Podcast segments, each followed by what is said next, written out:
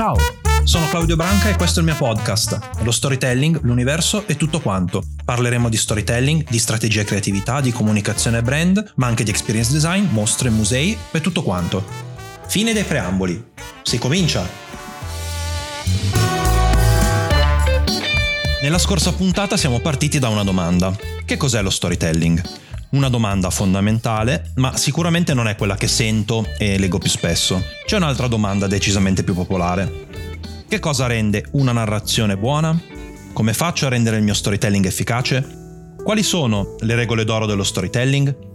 Inutile dirlo, provare a rispondere a queste domande senza avere bene in testa chiaro che cos'è lo storytelling non porta molto lontano. Ed è anche il genere di domanda che in tutta onestà un po' mi indispettisce. Non per niente capisco perfettamente che nel mare della fuffa e della fabulazione venga da chiedersi «Sì, ho capito che tu sei l'esperto, ma concretamente io che cosa dovrei fare? Come si fa questo storytelling?» La cosa che mi secca è che una domanda del genere sembra presupporre che ci sia una formulina magica da recitare per riuscire a costruire uno storytelling efficace.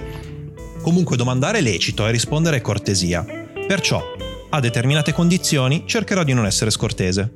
Partiamo dal presupposto che la formula magica non esiste e che fare storytelling non è tirare fuori un coniglio dal cilindro così su due piedi.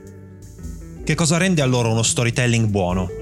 Innanzitutto, uno storytelling buono non è necessariamente quello più creativo, più innovativo, più elegante, ma quello che raggiunge il suo obiettivo.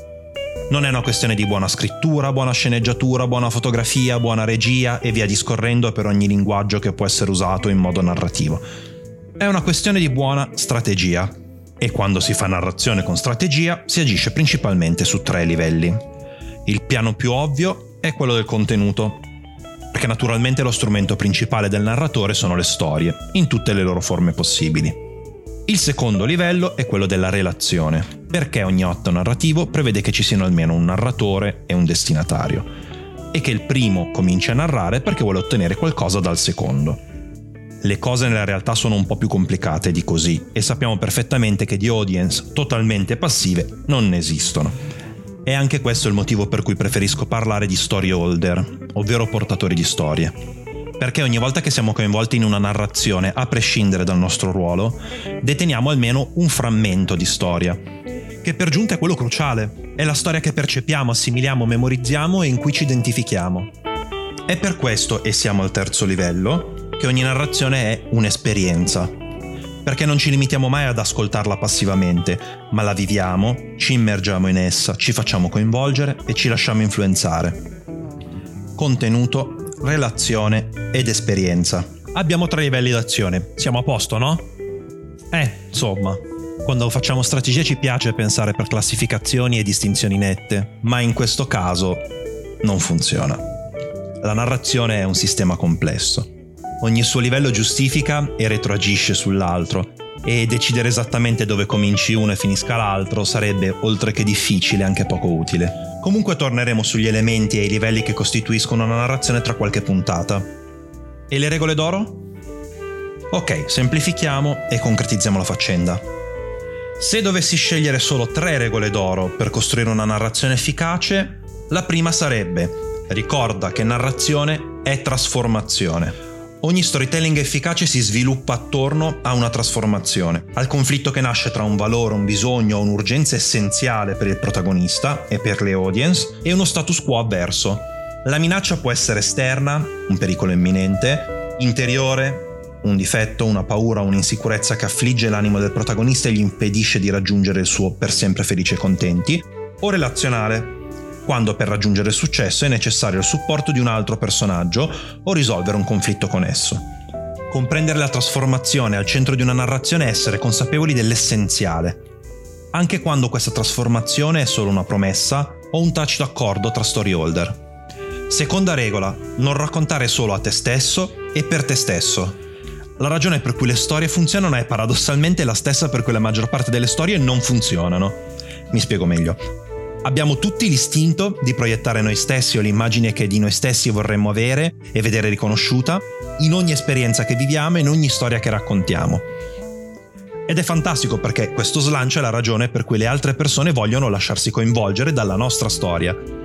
ma solo a patto di riconoscersi in essa. E perché questo accada, la nostra storia non può parlarsi addosso, anche se in un certo senso ci viene spontaneo, perché purtroppo è altrettanto naturale che questo slancio ci porti a raccontare la storia che più soddisfa noi stessi, per il desiderio di rispecchiarci nella nostra stessa storia. Peccato che raramente questa storia è la stessa, per contenuti e per toni, che più interesserebbe le nostre audience. Possiamo raccontare comunque noi stessi come eroi, ma ricordiamoci che chi si deve identificare come protagonista nella nostra storia, alla fine, è il nostro ascoltatore. Terza e ultima regola d'oro. Pensa ad ogni narrazione come esperienza. Ricordiamo sempre che una narrazione non è una dissertazione, ma è un'esperienza. Se non ha carattere, non sarà un'esperienza memorabile. Viviamo una narrazione più che ascoltarla, e in quanto esperienza ci aspettiamo che faccia la differenza nella nostra vita, anche solo in piccolissima parte. Per questa ragione dobbiamo preoccuparci, prima che di una value proposition o di un elenco di argomentazioni razionali, dell'emozione e del carattere che vogliamo trasmettere, del nostro posizionamento narrativo. Quale tono e quale volto avrà la nostra storia? Che cosa la renderà credibile e autentica fin da subito? Che cosa la farà rimanere invece coerente fino alla fine? Al di là del mio scetticismo personale sulle 3 cose da sapere per, credo davvero che queste 3 regole d'oro siano essenziali per fare un buon storytelling, ma che da sole non bastino per mettersi all'opera.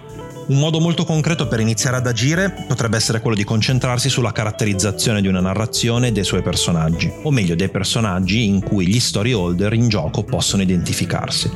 Vedremo insieme qualche esempio, un'altra volta, perché questa è un'altra storia. E per oggi ci fermiamo qui. Domande, richieste e consigli sono sempre bene accetti. Trovate tutti i miei contatti su claudiobranca.it, potete farmi una domanda scrivendomi su Quora, potete scrivermi su LinkedIn o su Twitter. È tutto, grazie per l'ascolto, condividete con tutti i vostri amici e anche i nemici se volete, e restate in ascolto. Ci sentiamo alla prossima storia, ciao!